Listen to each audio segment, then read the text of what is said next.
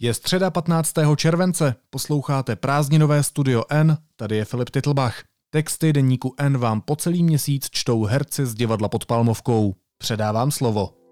Zdraví vás Jakub Albrecht. Dnes o tom, proč nedávat zbraně do ústavy a o tom, jak stát pomůže financovat elektrárnu Dukovany. Komentář Jana Moláčka. Českou politickou scénu zaměstnává další pokus vyřešit problém, který zjevně pokládá za prioritu prvního řádu. Ne, nejásejte předčasně, nejde o rychlejší výstavbu dálnic ani opatření proti suchu. Politici napřeli energii jiným směrem. Už po několikáté se snaží splnit toužebné přání zbraňové lobby propašovat střelné zbraně přímo do základního zákona českého státu a povýšit tak sobecký zájem nad bezpečnost celé země. Vláda v pondělí překvapivě schválila senátní návrh novely listiny základních práv a svobod, který by do ní zakotvil právo bránit život svůj či život jiného člověka i se zbraní. Překvapivý je tento krok proto, že vláda sama původně navrhovala postavit se k novele neutrálně a jednotlivá ministerstva k němu měla celou řadu negativních připomínek. Není třeba dlouze opakovat, proč je tato snaha nebezpečnou hrou se sirkami ve stohu. Každá zbraň představuje potenciální ohrožení, které je za přísných podmínek a regulací možné přijmout jako nutné zlo. Je však naprostý hazard dávat mu punc něčeho hodného ústavní ochrany, co je snad ve veřejném zájmu nebo co veřejný zájem chrání. Ostatně, na pandořinu skříňku, kterou snaha protlačit zbraně do ústavy bezpečné a poklidné země otevírá, poukázala i jednotlivá ministerstva. Ministerstvo dopravy v připomínkovém řízení napsalo Navrhované právo garantované na ústavní úrovni může posílit tendence k ozbrojování široké veřejnosti, zejména střelnými zbraněmi. Takovýto trend by zvýšil riziko zneužívání zbraní, které by se pak mohlo odrazit v tendencích, jež se projevují například ve Spojených státech v ozbrojených útocích mladých lidí v tamnějších školách. Ministerstvo obrany pak varovalo. Je konečně nezbytné také zvážit společenské dopady, které by případné přijetí návrhu mohlo způsobit. Tím se myslí nejen pozitivní dopady, ale také ty negativní, zejména ve smyslu osobitého a nepřípustného výkladu navrhovaného ustanovení extremistickými skupinami nebo jednotlivci. Rezort financí uvedl následující. Navrhovaná úprava je způsobilá zapříčinit hojnější výskyt situací, které budou následně judikatorně hodnoceny jako exces z limitů nutné obrany, což je svrchovaně nežádoucí. Také původní návrh vládního usnesení tyto obavy explicitně zmiňoval.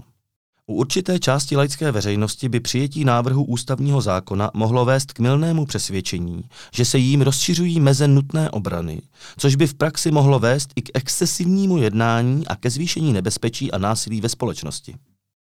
Paradoxně právě ve státech, které právo na obranu a zbraň ústavně zakotvené mají, vede toto právo ke zvýšené míře násilí, kriminality a nebezpečí ve společnosti. Stojí v textu. Návrh přitom, opět i podle původního stanoviska vlády i drtivé většiny připomínkových míst, nepřináší nic pozitivního, co by tato rizika mohlo vyvážit. Právo bránit se, a to i se zbraní, vyplývá už z platných zákonů. Návrh Česku také nějak nepomůže v malicherném trucování směrem k Evropské unii kvůli zbraňové směrnici, které snahy o zbraně v ústavě odstartovala. Spor o ní ostatně Praha už prohrála i u soudu. Jenže Navzdory všem vlastním námitkám vláda návrh nepochopitelně odsouhlasila. Není to přitom jediný názorový veletoč, který česká politická scéna v debatě o zbraních v ústavě udělala. Připomeňme, že před dvěma lety to byl Senát, kdo tehdejší pokus na poslední chvíli zablokoval. Nyní naopak Senát předlohu jako první schválil. V cestě návrhu tak už stojí jenom poslanecká sněmovna, která ho co by ústavní změnu musí schválit tří pětinovou většinou. Jediná dobrá zpráva tak je ta, že nyní schvalovaná úprava je potenciálně méně nebezpečná než její předchůdkyně před dvěma lety. Zakotvuje totiž do listiny základních práv a svobod explicitně pouze právo bránit svůj život či život jiného člověka. Nic víc. Pozitivního to nepřináší nic a rizik spoustu. Vyzvýše. Nikdo nevidí do hlavy všem majitelům zbraní a byť je většina z nich jistě soudných a nekonfliktních, nelze bohužel přehlédnout ani skutečnost, že ke zbraním inklinuje velký počet lidí s vyloženě nenávistnými, extremistickými a radikálními názory. U nich je pochopitelně velmi na místě výše citované varování ministerstva obrany před, v úvozovkách, osobitým a nepřípustným výkladem navrhovaného ustanovení. Chceme v nich posilovat pocit, že mají právo, dokonce ústavní, svoje zbraně použít? K tomu totiž předchozí návrh před dvěma lety extremisty skoro otevřeně vyzýval. Zbraňová lobby se tehdy pokusila ústavně zakotvit právo nabývat, držet a nosit zbraně k naplňování úkolu při zajišťování bezpečnosti státu. Což je podstatně nebezpečnější formulace než nynější právo bránit život svůj či život jiného člověka i se zbraní. Člověka až trošku mrazí při představě, co všechno by někteří majitelé zbraní mohli jako úkol k zajištění bezpečnosti státu vnímat. Případy osobitého a nepřípustného výkladu extremistickými skupinami nebo jednotlivci, před nimiž varuje ministerstvo obrany, by na sebe zřejmě nenechali dlouho čekat.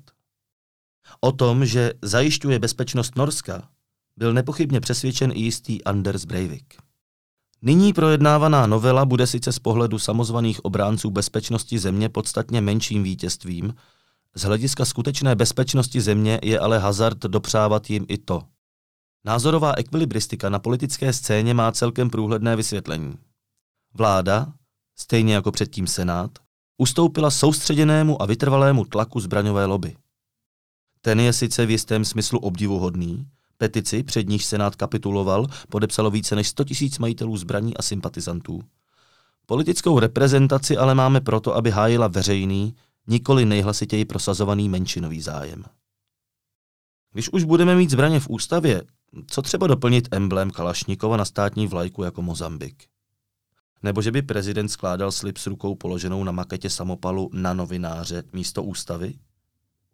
V zemi, která patří mezi nejbezpečnější na světě, ale chová se, jako by se v ní bez odjištěného koltu v každé ruce nedal ani vystrčit nos z domu, není bohužel žádný nápad dost absurdní, aby nemohl projít.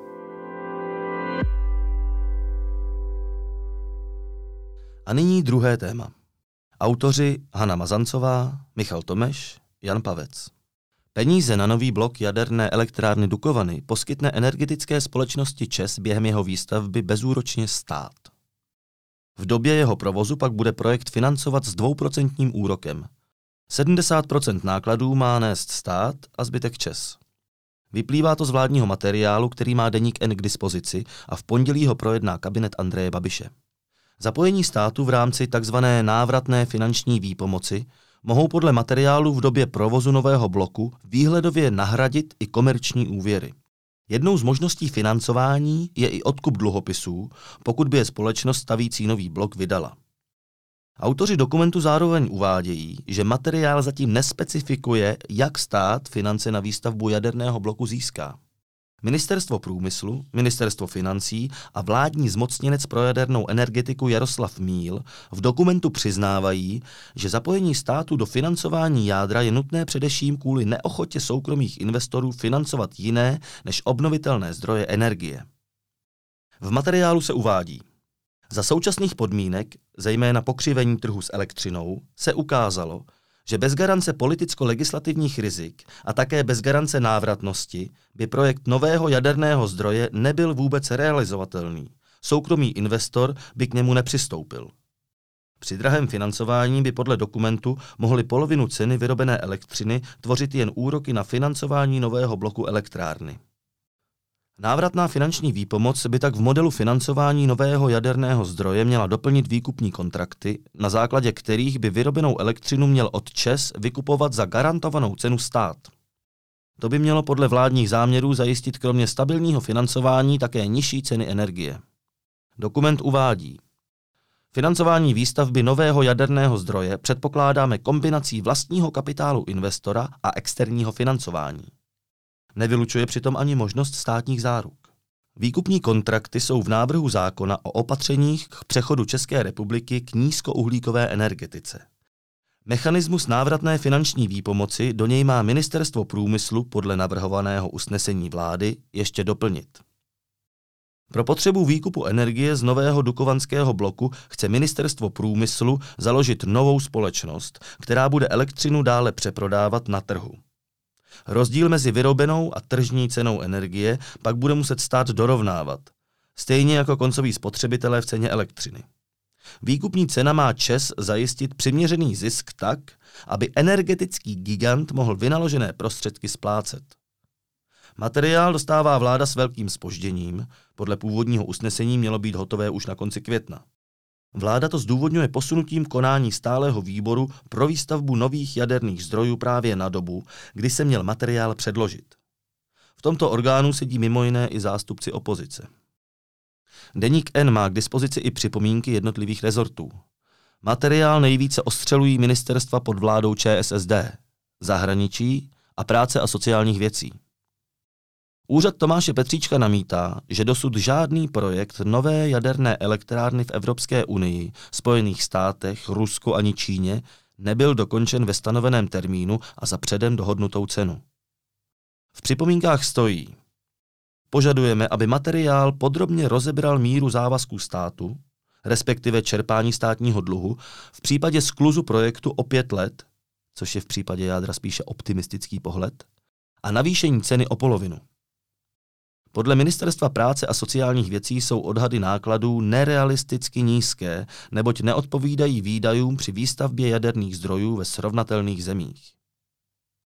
Ministerstvo průmyslu oponovalo s tím, že odhady odpovídají dnešním cenám stavebních prací a hmot a přepočítala je londýnská poradenská společnost Rothschild a proto je považuje za dostatečně robustní.